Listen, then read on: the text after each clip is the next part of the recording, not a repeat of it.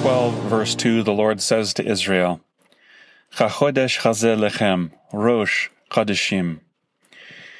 This month shall be to you the beginning of months.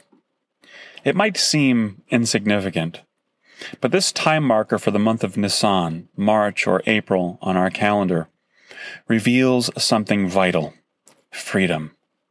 The Lord issued a command because Israel would now be free. Those in bondage do not manage their own time. It is managed, or dare I say, their time is the possession of someone else. Yet the Lord returns time, and therefore he returns life to Israel. It's also an instruction to them to manage their time and therefore their lives wisely. The gift of time is the gift of life. The Lord establishes markers in time, new moons, festivals, Sabbaths, not only to mark the year, but to refresh our lives.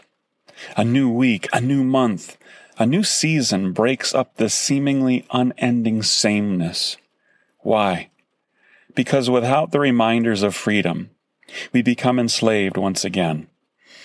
Perhaps not to a Pharaoh, but to the mocking monotony of the doldrums.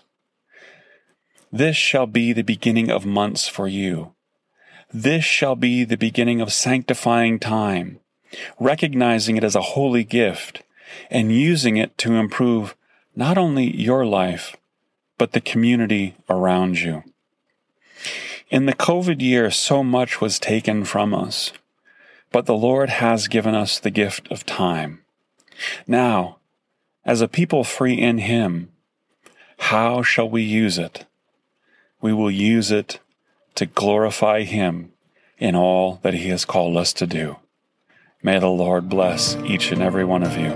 B'Shem Hashem Yeshua, in Jesus' name, amen. Amen.